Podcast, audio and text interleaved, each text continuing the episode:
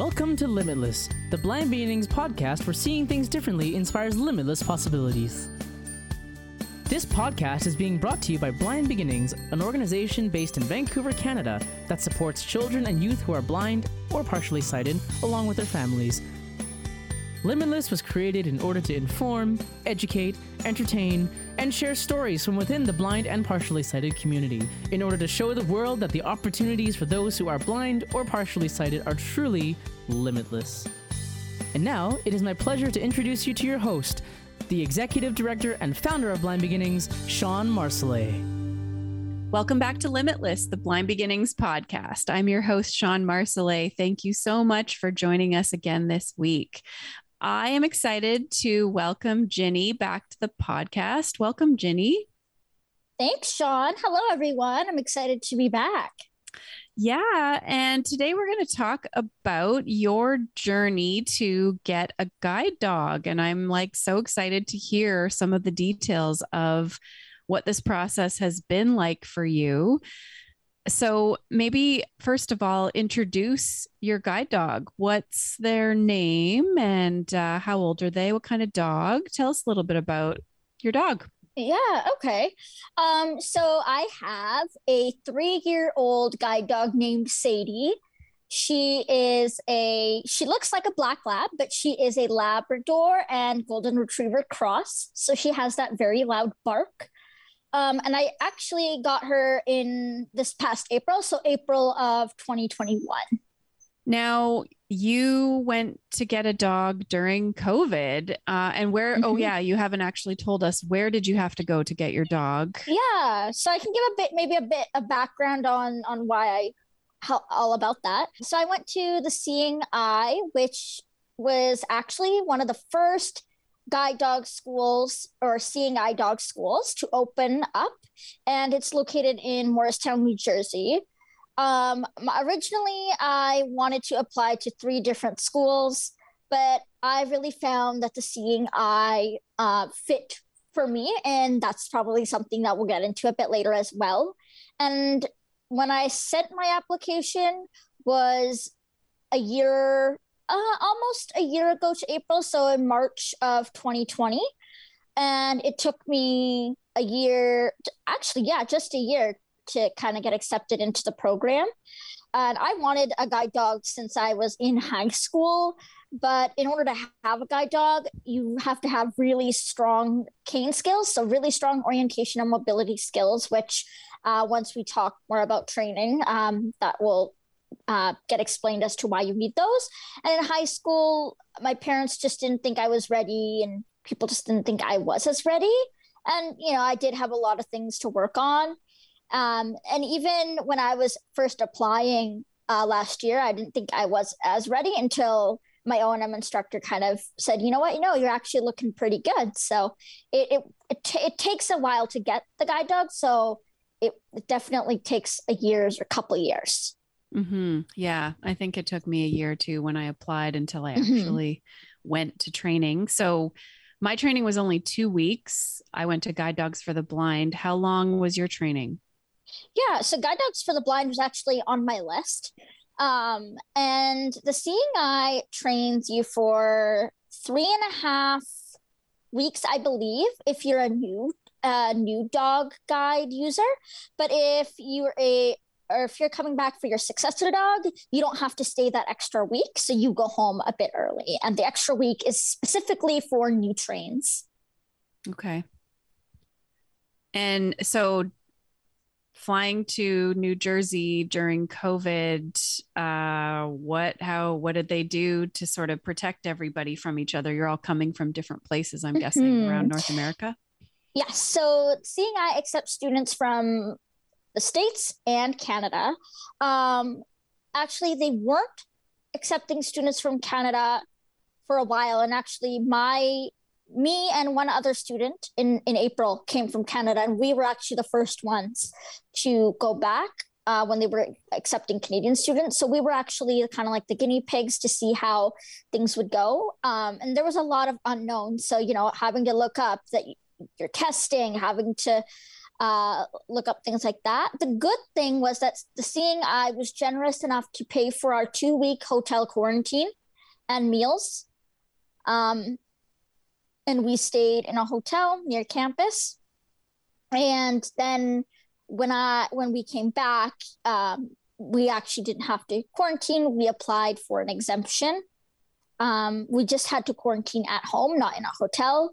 So um, we did that.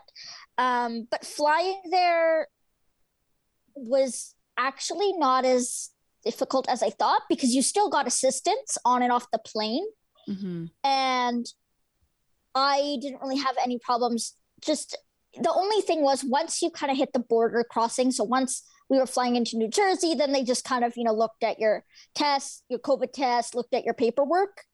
On the way back, though, it was a bit more of an issue because rather than having a layover in the States and then finally landing in Vancouver where they were where they would look at our paperwork, we actually went through Montreal so we actually missed, me and this other student, we missed our flight from Montreal to Vancouver because of the COVID delays, mm. which did kind of stress me out because I was traveling with a new guide dog. And now we hear we had to wait for five hours in an airport. But um, other than that, the flying wasn't actually the hard part. Yeah. Uh, I know how stressful that is with, you know, you mm-hmm. need to mm-hmm. relieve the dog and now you're stuck in an airport and there are relieving spots in the airport, which is very interesting. But mm-hmm. dogs, my dog at least didn't want to use that fake grass. she didn't either. She went outside and also her food was in my suitcase, which was, oh, was still yeah. checked under, right? So it was like, what do I feed her? So just like those things that you never really think about because you know you've had a cane you can just fold it up and put it in your backpack. Mm-hmm. so it was like kind of i was like immediately kind of thrown into things real when i was heading back. dog. yeah. Yes. Okay let's talk about the training. Mm-hmm. um what's training like? Three weeks everything you need to know about a guide dog. What do you learn? Yeah so i'll kind of break it down. So in so the first two days you don't even get your dog. You're working with the instructor um, and then you get your dog on the third day. And the first two and a half, one and a half two weeks are you're working on two specific routes in morristown. One is hard a little bit harder one is not. And then the last week is called freelance. So that's something where you get to kind of choose what you want to do based on your home lifestyle. So backing it up to the beginning. So like i said for the first two days you don't meet your dog. That is because you're practicing the route that you're going to take with the dog um, by doing a Juno walk with your instructor. So, a Juno walk is when the instructor takes a guide dog harness and they hold it from the front. So, kind of simulating that feeling of the dog, and you kind of hold you hold the other end and they just walk. So that gives you chance to practice right hand turns, um, how to you know, stop and go, how to correct the dog if they're getting distracted without actually having to worry about the dog being there. And it also gives you a chance to get a feel for the route because when you get your dog, you're going to be the one directing them on that route.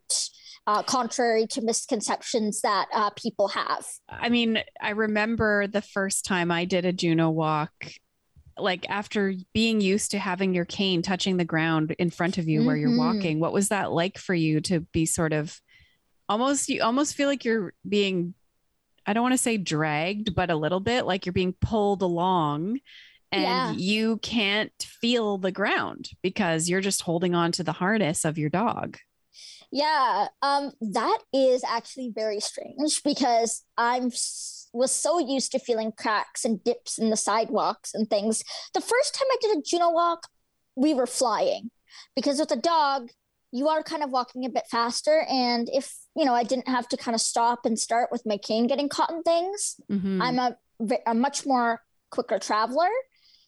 Uh, but there was an incident actually the last day of class where I fell and you know this happens to the best of us this isn't anything to do with guide dogs just simply because my toe got caught in the crack of a sidewalk you know mm. because i just didn't place my foot right but whereas if i had my cane my cane probably would have gotten caught in that Um, and no, I have not really fallen since, so that's good. that's good. But it, but you know, there's little things that you're like, oh right, I forgot that I have to actually get used to that now. Um, mm-hmm. Those things, and then yeah. So going back to back to um, the way training works. On the third day, you get your dog, and that kind of gives also the instructors a chance to finalize what dog they're going to match with you because dogs are given to, uh, they call us clients based on the speed that they walk, based on temperament and lifestyle, based on the pull. So the pull is how hard uh, the dog's kind of um, pulling the harness. Like if you grab a jump rope and you pull it taut and someone's pulling the other end, that's kind of what we describe as pull. And because we were um, students during a pandemic, I actually never got an instructor to come look at my home area and test those things with me. So I gave them a video. So for them, those two extra days were very, very important for the um mm-hmm. for that. And then on Wednesday morning, we got our dogs. You're given about 10 minutes to just kind of hang out with them because they are highly bonded to their trainer. And in the afternoon is when we actually went and did our first walk with the dogs. And then, so that was a Wednesday. And then the following Sunday is what we call a solo. So you do the first route and you do it by yourself with your dog, and the instructor just follows. And during that route, you will have another instructor, and they had a poodle and they were kind of set up to be a dog distraction for your dog. So you kind of learn how to correct your dog if they distract. We had an instructor set up a barricade. So if something's blocking the sidewalk, your dog has to take you into the road and kind of walk you around it.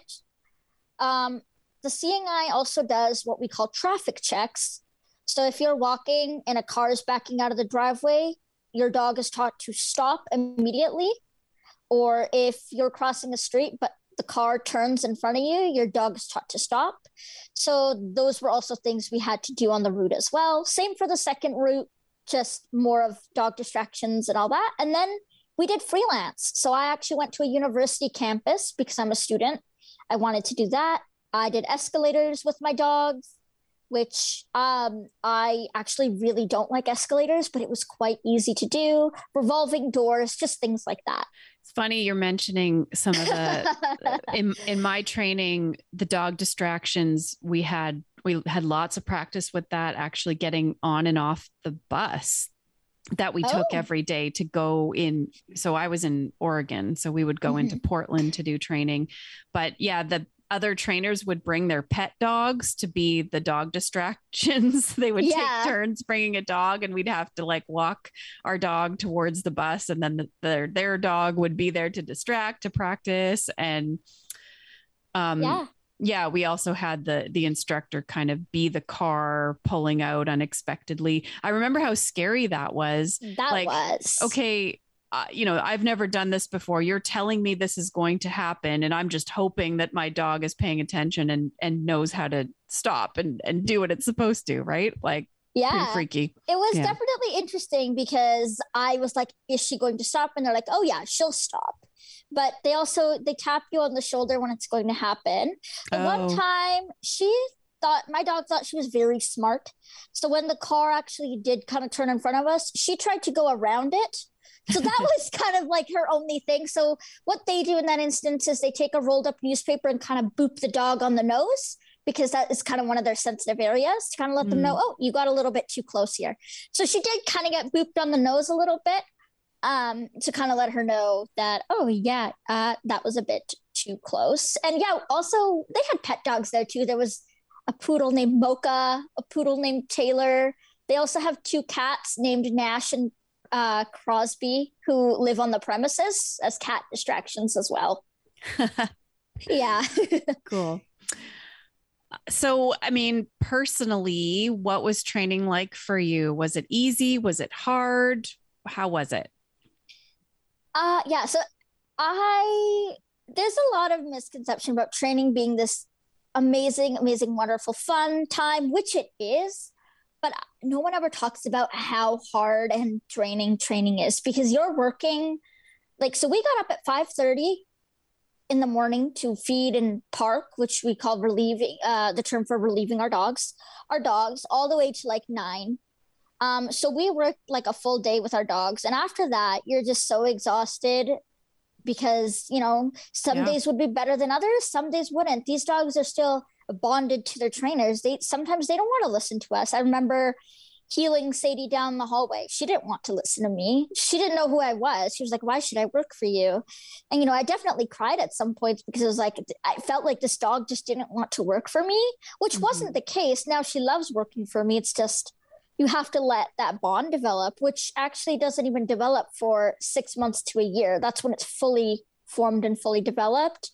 And some Oh. days would be really really great. Like I took so they take you to New York City if you want to go during freelance, and I definitely wanted to go. And they, you know, they say if the, your guide dog can guide you through New York, they can make it anywhere. And she was uh, incredible in the city. So you know, there was good days and bad days, but it was definitely definitely draining, especially because I had been there already two extra weeks. So over Right. a month. And Mm. some of us who had to quarantine, we were very close already, which kind of helped the class bond- bonding process. But I noticed that some of us were just so tired more than others because for us, it's like we just want to go home. It was, it was just, it gets exhausting after a while, but it was, there was definitely great things about it. Oh, I remember how tired I was too. I thought that I would work in the evenings and Yeah, me too. I, I could not really accomplish very much because it's well, and plus for me, I was I was afraid of dogs. So. I Yeah. was, you know, adjusting to trying not to be terrified of this animal that was with me all the time. yeah. Ever ever since I was young, I was actually very, very afraid of dogs. And most of my family is very, very afraid of dogs. And um, meeting friends who have guide dogs definitely helped with that. But I remember when I met Sadie, I thought she was going to jump on me. She she gets excited, or you know, they'll put their mouth on you just to kind of play. Like that is their way of playing. But that Mhm. those things really scared me at first. Or brushing her teeth, even like I did not want to do that. I was so terrified of Yeah. even of even doing that and giving the first time I had to treat her out of my hand for clicker training. So you you know you use this thing, you click it. They associate that to they're getting a treat. That took me a couple days to actually learn because I was so scared. Oh, that was the first thing they Yeah. had us do was give her a Oh. treat. Um, I give my dog a treat so that she would, uh, you know, bond to me or help that process, anyways. And Yeah. yeah, I felt her mouth on my hand, and I Oh. totally started crying as soon as I met her. So yeah, I understand. It was, I mean, and th- when a dog is in harness, they're trained to be very well behaved. That's when they aren't going to jump up. Usually, they're Mhm. they're going to be more reserved calm reserved. except when they're your guide when they're your guide dog you don't keep them in harness all the time You right? don't. take them out of harness and then and you're supposed to play with them and have fun with them and let them be a dog and those were the times when i was the most afraid because she Me would get excited and maybe bar- she barked at me which i was Oh, like yeah. she hates me she's mad at me but actually she was just playing and saying hi Yeah. so yeah it was hard Yeah. Or like, you know, if you're playing tug with them, sometimes their teeth will touch your hand. At first that terrified me. I was like, oh my goodness, like her teeth. yeah Yeah, I have taught her not to put my arm in her mouth. That's just something I personally don't like. Hmm Uh, but she is definitely very high strung. Like I compare her a lot to your dog because I think they are quite quite similar in energy level. yeah my condolences on that it's you mentioned going to New York. I think my moment when I was so I've never been able to see in the dark and I have yeah, have a little bit of vision in the daylight. So traveling at night was always a little bit more challenging and I we did a night route and that was sort of the first moment when I w- I was super impressed with like how confident I felt being guided Mhm. I don't know. It just went really well. So th- there, were- it was very emotional. It was very up and down, right? And what how you 100%. described. Some days Yeah. were tough. Some days there were moments where it was amazing, and moments where it was really hard, and everything in between. Hmm And some days it even felt like, is this something that, like, you know, you question yourself. You're like, is this a good decision that I Yes. made? Right? Because you're so in that emotional state. You're like, I just don't want this. And right and that's where it's really hard and that's why i was saying like you really have to be sure that this is something that you want and that you have the skills for mobility because when you have a cane you can you know look around more to see what's around. When you just have a dog you kind of have to sense when the buildings are coming up and sense you know where you're supposed to be turning et cetera et cetera. So that was even in that too was a challenge. Mm-hmm, definitely. Yeah. And I think the longer you've been working with a cane, the more you might doubt that decision while you're there. Like you're so it, we're used to what we're used to, right? We're mm-hmm. comfortable with what we know. And so when it's hard, when it's something new and it's hard, then you're kind of like, oh, am I making a mistake? Is this the right thing? Maybe it's, I don't know. And so that, yeah. and doubting yourself throughout this really challenging training period is adds to the the exhaustion i think it really does and i think that's the thing people don't talk about. And also like me and like i said the other student from canada we're the youngest ones in our class. Um, so i am 21 and she was also um, my age. Everyone else was quite older. They were parents.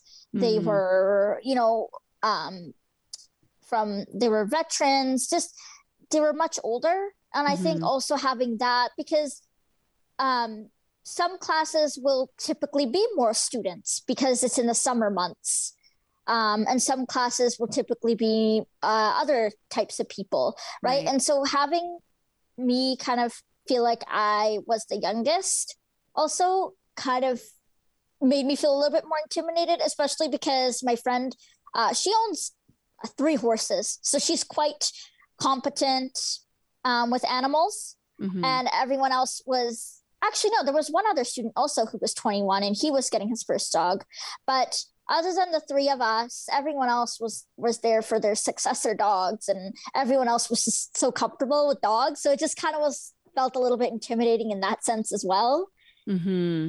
Yeah. My class, there was only six of us. It's a smaller school. So six is the size of the classes, but five of us were getting our first dogs.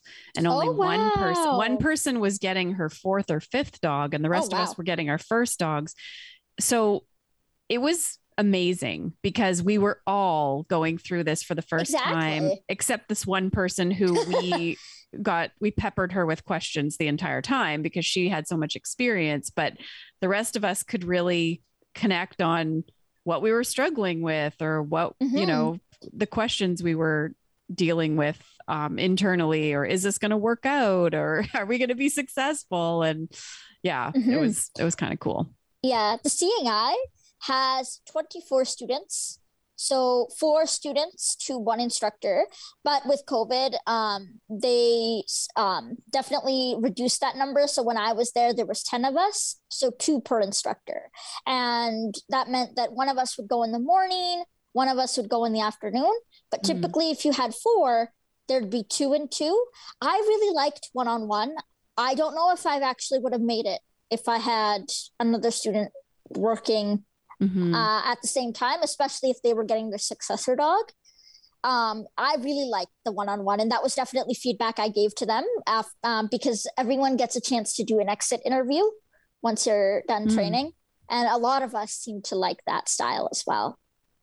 Yeah, ours was was it was one trainer to two dogs, but we were never out at the same time, so we would travel yeah. to the wherever we were going for the day together and then one of us would stay at in the building while the other one went for their walk with the mm-hmm. trainer and then we would switch so it right. was it was for the most part one on one when you were getting right. yeah when you were on the on the road i guess or while you were training yeah yeah yeah, yeah. Uh, so did COVID impact like the ability to go into restaurants or malls or university campus or anything like that? Yeah, so definitely a lot of like when we were dining in the dining hall, we were all sitting six feet apart. Mm. Uh, hmm. typically, after the first week, they would open it up to more restaurant style. So, moving things more into the back area of the dining hall. So, you actually had to navigate more as if tables were set up for a restaurant. Hmm. um, as well as we never went to a restaurant because of COVID. Mhm. Um, I think we went we went to a pizza place to kind of pick up some pizza, and we went to a coffee shop, but not an actual restaurant where you could practice putting your dog under the under the table under the with- in the booth. Uh, we did actually go in a mall, um, which was actually very interesting because when I'm navigating a mall, I'm hitting all those signs and all those displays Mhm. and those plants. Um, whereas I, you know, with my guide dog, we were just kind of flying through, which was kind of Yeah. nice in that sense. Um, uh, university campus, we didn't go inside buildings, but we definitely went outside, um, which was nice. But yeah, not a lot of indoor work um, due to the pandemic. Um, So how Which- was that when you came home and had to go to Mhm. places like that with your dog when you hadn't been able to practice? Yeah, definitely interesting. I mean, we did practice some stuff and you know, you definitely can apply it over. But I remember for the first two weeks we didn't go anywhere because of COVID. And then after that, we did, you know, walks around my neighborhood a lot. But then in the summer, you know, not a lot of things were open again. So also like, you know, she's not seeing people. So she would work very, very well. I remember the first time I took her into a building was my counseling office. And she there was just so many people in the waiting room and i think she just got very excited i mean of course it doesn't help when they're like oh you came back you have a dog now and you know everyone's super excited about about her but i remember she jumped on someone Mm, the very first time and i mean you know these things like i feel like you know guide dog handlers are discouraged to talk about because it's kind of putting a negative reputation reputation for the dog.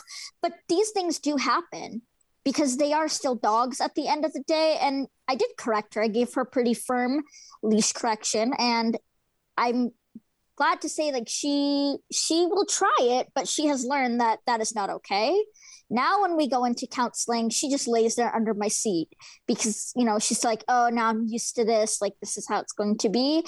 And like even when i brought her to blind beginnings for the first time at the campfire she was like oh my goodness a big group of people sitting at my level on the ground. She was very overwhelmed. And i i remember going home from campfire that day and talking to people and saying i this is i don't think i made the right decision mm. but then when I brought her to the screening, she was absolutely fine. And now when I take her into classes, she's absolutely fine. So there's still going to be ups and downs in that first year, regardless of pandemic or not. I do think the pandemic has made it heightened for us, but it's still like she's still a dog. Yeah, and that it is such a transition, and it's it, they're still learning, and you're still learning, and then you're learning each other, and uh, it was so hard. I only had my dog for a year and three months, and when you said it takes six months to a year to bond, I was like, oh man, maybe I didn't give it long enough. Unfortunately, it does. I mean, I can already see our bond happening. Like she, she won't stay with anyone else. I mean, she'll try, but she'll try to follow me wherever I go. Mhm. So I do see it developing. And the good thing about seeing eye is you can call the school at any time. And I did. You know, the first time she jumped up on someone, I called the school. And I think that's also a thing that guide dog handlers sometimes don't maybe realize is you can call your school. You're not a bad guide dog handler for calling your school. That's what they're there for, is to help those issues yeah, um, definitely. for when yeah. you have a new dog, especially. yeah, GDB has that too. And there's also like a support line for emotional support if you're struggling, which I was when I brought my dog home. So Mhm. there's a lot of support for sure. So now that you've been working with a dog for a while, what are your thoughts on cane versus dog? this is a big one because everyone's been asking me and even when i went into training so when i went into training my uh, trainer is actually a mobility instructor and that's not often the case but i really loved it because she would explain things in mobility terms and i would just apply them to the dog um, which was really nice. And she kind of still showed me, she's like, cane is not gone. You know, your cane is not less than. You can still integrate it and you can still use it. You know, if you have to leave your dog home for some reason, you know, you still have to use your cane. Mhm. Whereas I feel like a lot of the time, people separate dog and cane as so black and white Mhm. about which one's better or worse. And I don't really see that as the case. I mean, there was a time where I left Sadie and took my cane, and that was quite different. I didn't really enjoy it as much because I forgot all the things that used to be in my path. But I think there's just differences, you know. It, it depends. Do you want to be someone who can walk really quick and go around things and rely more on echolocation? Perfect. A dog might be your choice. Are you someone who really relies on concrete foundational information? Then great, the cane might be for you. But I really don't like it when um, people, you know, split the two up. Or, you know, when I was younger and I really did like my cane, because you know sighted people really didn't understand at the time maybe about how you apply for a guide dog just oh call the cnib you need a guide dog. Get them to get you a guide dog. Like it isn't really that easy to to Mhm. get one so. Yeah, there there are definitely some things that I found like it's easier to get disoriented with the dog, or at least I found that way because you're not touching what's around you in the same way and you're you're moving quick. So you could just be your angle could just be off a little mm-hmm. and you're quickly moving in a direction you did not know you were going. So I I actually got lost a few times. me it- too body direction is quite important yeah. And once your dog knows the route, no problem. Like you're good to go. Mm-hmm. But learning that route, especially if it's one that you don't know yourself, was was pretty tough. Yeah, Yeah. Yeah. like we have paths in in my university there's paths but so there's a main path that goes straight down but then there's paths protruding to the left and the right so if i'm trying to make you know with my cane i follow the path follow the grass and if there's an opening i just wouldn't take it with your Mhm. dog if you're trying to make a fast beeline straight sometimes if i just veer a little bit to the left or right we you know we could be Yeah. going down the wrong path so that happened at 9 30 Or they-. They'll take you to the door of a place because they like to find you doors because you like to you like it when they find you a door, but it's a Mhm. door. It's not the right want. door. yeah Yeah. yeah definitely happened a couple times. It's like no try again. Not this one. Try again. Yeah. Yeah i think patience is definitely needed when when sort of learning how to use a guide dog and adjusting to that way of traveling after a long time of using a white cane. 100% also with uh, people as well right? Because you're i think um, a lot of t- a lot of people also think that the guide dog is changing for you but it's also changing for the people around you because you're also kind of this new thing is being brought into their lives as well. Mm. because it's not like you know you're going into the restaurant with your cane. It's now it's like they're like do i guide you? Where do you walk? Because when you're working with a guide dog i usually get the person to follow me behind me on my right because guide dogs do not like anything else on their left at least sadie does not because she walks on my left so it's also a big adjustment for the people in your life too Mm, that's interesting. So, what is your preferred way of traveling with other people? Would you be guided while you're using your dog, or is it you prefer not to? i prefer not to which is actually quite shocking uh, for me because Yeah. I um, you know me. I was very much guide me everywhere. People Mhm. um and you know my parents uh even if I brought my cane they'd guide me everywhere. Um since I've gotten my dog I don't remember I can't count like like I can count on my hand how many times my parents have guided me and that's a huge huge step for them. wow. Um yeah. because yeah you know the relationship and you know they are terrified of dogs. It's just part of the culture.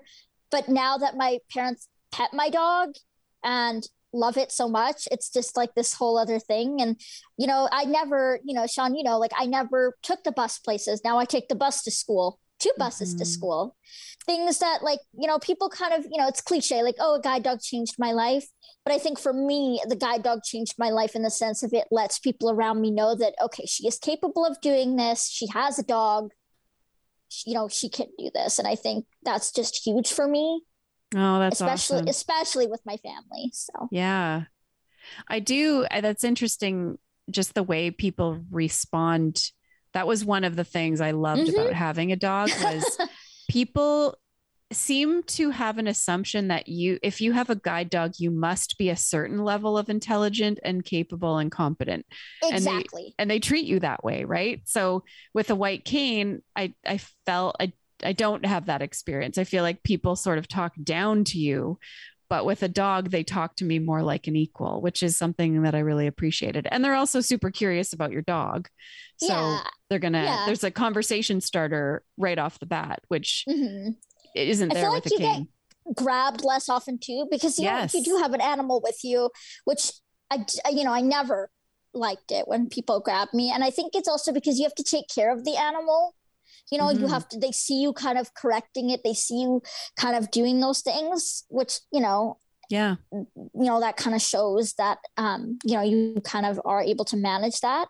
And yes it is a conversation starter. Sometimes you know people are curious and sometimes it's the conversations of you know please don't pet my dog and things like that. That has been really hard for me because i though i love to advocate um it is really hard for me to advocate in those situations because it feels like i'm going back to the basics of please don't touch my cane please don't take my cane and it feels like you're just kind of doing that with your dog mm-hmm. again so there's there's you know i like not being grabbed and i love you know being seen as this confident person but Mhm. then people who kind of pet your dog when you're not looking or or Yeah. call out to your dog and you know stuff like that that definitely does still deter me I guess we should maybe, since we're all talking about guide dogs, just sort of refresh people on the rules of what, you know, the etiquette, what to Mhm. do and not do.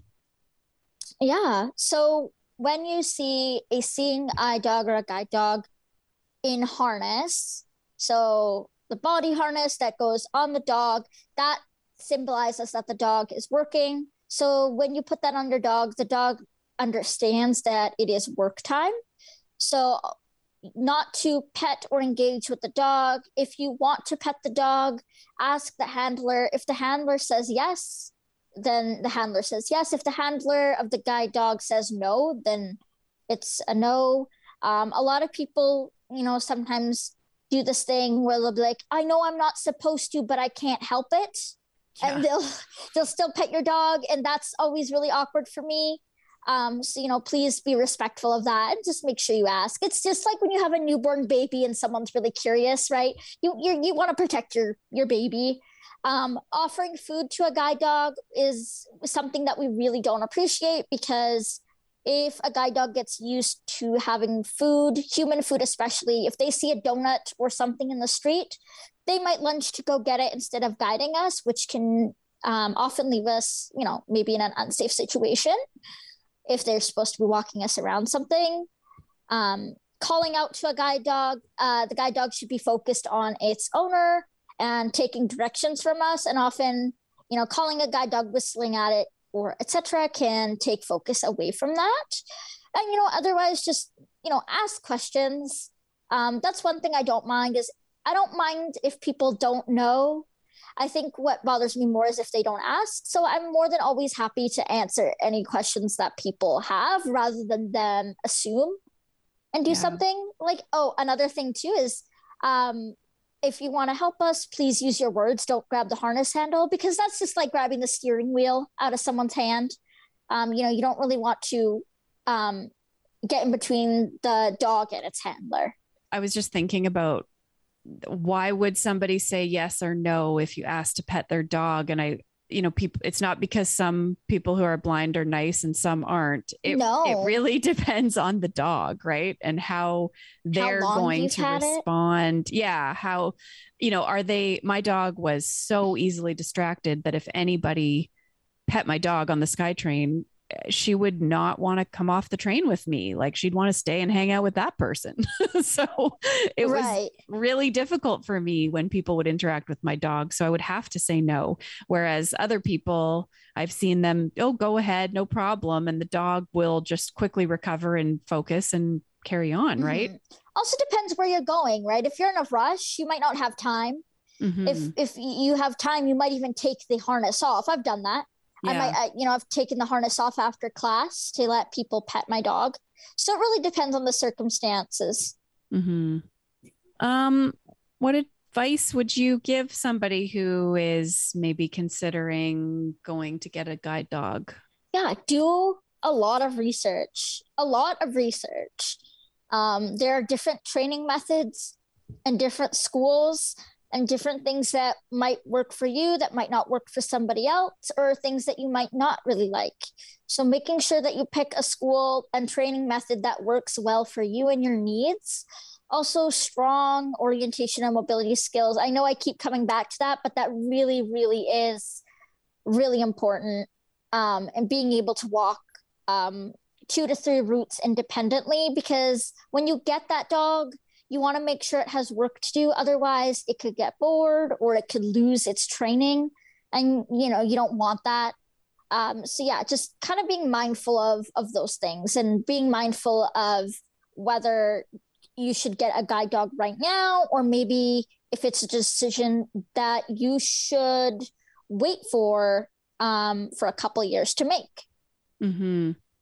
You also have to have a stable living environment. I think they do say, um, you know, if you're moving within the first year, it might not be a great idea to get a dog because then you're learning new routes and the dog's also being uprooted. Because you have to remember, these dogs were born, then they were given to puppy raisers. So people who kind of foster them, and then they're given back to the school to be trained, and then they're you know given to you so they bounce from person to person and you really want to make their life stable as possible Well, thank you so much for joining us, Ginny. This has been really interesting to learn about your story. And I'm so happy that it's been a positive experience and that you are enjoying working with Sadie. Thank you. And thanks so much for having me and asking me to talk about this. You've been listening to Limitless, the Blind Beginnings podcast. If you have a question, a comment, a future topic request, please send us an email to limitless at blindbeginnings.ca. Please share our podcast with a friend, like, subscribe, and join us next time.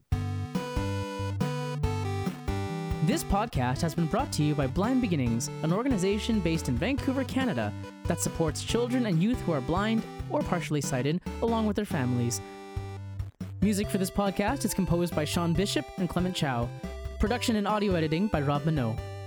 For more information about Blind Beginnings and the work it does to support children and youth who are blind and partially sighted, along with their families, visit us on the web at www.blindbeginnings.ca. And also remember to follow us on Facebook, Instagram, and Twitter. We thank you for joining us, and we look forward to seeing you next time.